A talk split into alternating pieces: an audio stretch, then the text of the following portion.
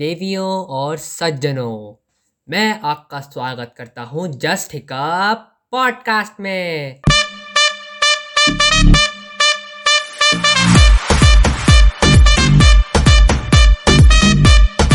जहाँ आपको सुनने को मिलेगा स्टूडेंट की स्टोरी, स्टूडेंट की जुबानी। यस, मैं अपनी ही बात कर रहा हूँ। तो फॉलो के बटन को 4 डालो।